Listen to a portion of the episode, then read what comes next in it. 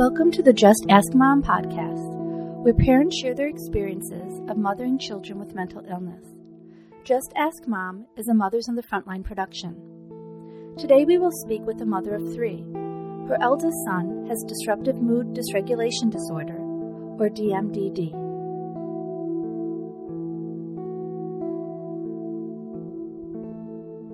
Well, so why don't you tell us a bit about yourself? I have three kids, three boys, ages 1 to 12. My oldest son has a mental health diagnosis. He's right now diagnosed with DMDD, disruptive mood dysregulation disorder. He was severely violent, had to be removed from the home for a total of about a year and eight months, two different placements. Now he's in the home. He's nonviolent for the most part, but I have worked and been trained to restrain him if need be, and I also went to school and have my bachelor's degree in human services. And I switched to human services because of him. Very good. So before we start, I'm going to ask you to tell tell us a little bit about yourself before or beyond mothering. Well, before mothering, I was a teenager, so there wasn't a whole lot going on. sure. Um, but it wasn't until recently that I started to decide that other than mothering, I needed some hobbies. Yeah. Um, most of my time was just spent mothering. So I decided um, to help with just giving myself something to do other than the kids. I'm really into running, um, but I don't like running in the cold. So then I had to figure out something to do outside of running to really get rid of some of my stress. So I decided to start painting. And um, like kind of like those wine and canvases people go to, Yeah. but I don't drink. So I find them on YouTube and I do them at home.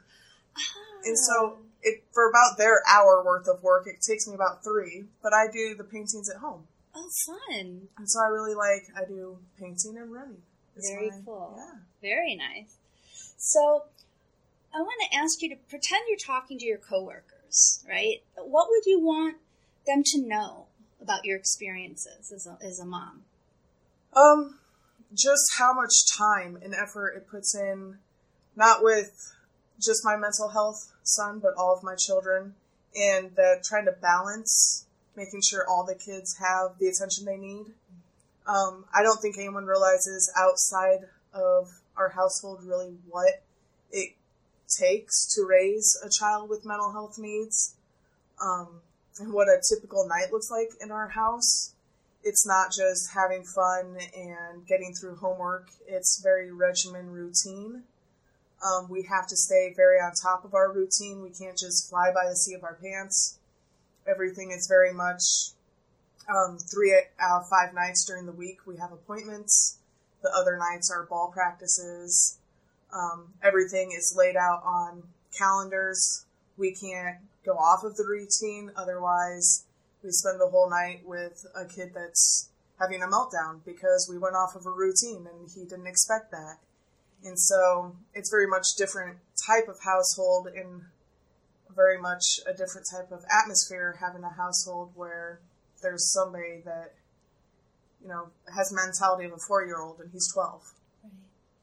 And so, how do you keep that schedule? Because a household is not an institution. Things happen, like you have to cook dinner and so on. How do you try to maintain the schedule? And can you give examples of um, how it's hard to do that at times? Or? Uh, it's it's extremely hard to do it. It means a lot of times where I'm one on one with my son, and I we both are left out of doing things as a family. Um, a lot of times it's just it's me and my my oldest son. We're together. Um, if he's having a rough day, it's me and him are having a rough day together. It's me and him are together all of the time.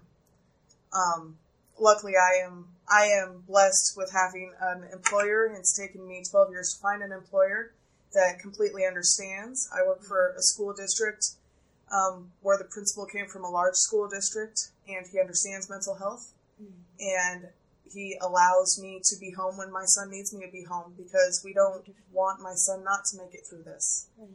And so um, when my son can't get out of bed and can't make it to school, I'm allowed to stay home. But me and my son are very much left out of the rest of the family. Um, my 16 month old son uh, him and my husband and my other son go and do a lot without us if my oldest can't go. And that's terrible. And that's, it's very sad. I don't mind it so much. And people, oh, poor you. I don't, I've lived my childhood. It's not poor me. It's too bad for my 12 year old. It's very heartbreaking for him. Right. It's, it's, I don't care what I miss out on. I care that my son can't live a normal childhood. Right. And it's heartbreaking for him. It's, doesn't matter what I miss out on. Right. I just wish he could have a childhood. And that's where it hurts the most is to see him suffer and to see he, he can't get out of bed because it's Friday and I don't even know most time why he can't get out of bed. Um, the voices in his head are mad at him that day and they're telling him that he's going to get hurt at school when he knows he's not going to. Right. Right. That doesn't make sense to most people. Yeah, no, I think it's hard to see any of your kids suffer in any way, and this is particularly difficult, right? Yeah, and Yeah. I cut his chicken wrong, so now he has to go to bed for the night. I mean, that's just, Yeah. what? Do you feel like you're walking on eggshells sometimes? all the time, all the time. And really, you just, you can't get mad at him for it because he can't control it. You just have to let it go and be like, okay, well, that's how our night's gonna go. like, Yeah. all right, cool. So, how right now? Where would you say you are? Do you feel like you're swimming, drowning, or treading water at this moment? Because for many of us, it differs from moment to moment. It does. I feel like everything's hour by hour. Um, Monday he didn't make it to school, but today's Wednesday, and so I feel he's at school, and I so I'm treading water. Um, meds are doing okay. We've made it to everything today, and I haven't gotten a call, so I'm treading water pretty good. that, that's a good day. That's a good day. that's a good day. He's at school, and I'm doing what I want to do, so we're doing it. It's a good day. That's awesome.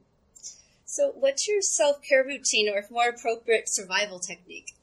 Um, to survival technique would be to know when to walk away, or you know, I'm not a single mother doing this. To know when to tap out with my husband. Mm-hmm. If my son is getting, he doesn't get physically aggressive anymore, but verbally aggressive. It's to know when I'm getting verbally aggressive back, or when I feel like I'm getting upset. It's to know mm-hmm. when to tap out with my husband, or even to listen to my husband when he's like, "You need to stop." and you need to walk away, you need a break. So that's my survival technique. Self care is just to take time for myself. Um, it was my 30th birthday recently, and my best friend made me take the day off, and we went to the mall not to shop, but to do like get our nails done and to get the five minute massage and that sort of thing.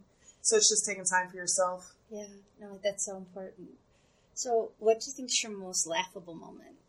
I couldn't think of a most laughable moment, but um, just always finding something to laugh at.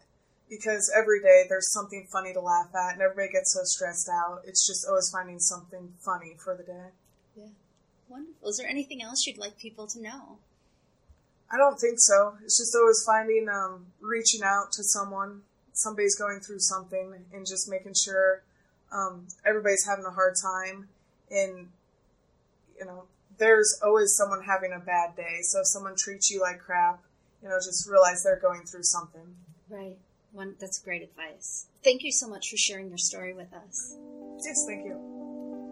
You have been listening to Just Ask Mom, recorded and copyrighted in 2017 by Mothers on the Front Line. Today's podcast host was Tammy Nyden. The music is Old English, written, performed, and recorded by Flame Emoji.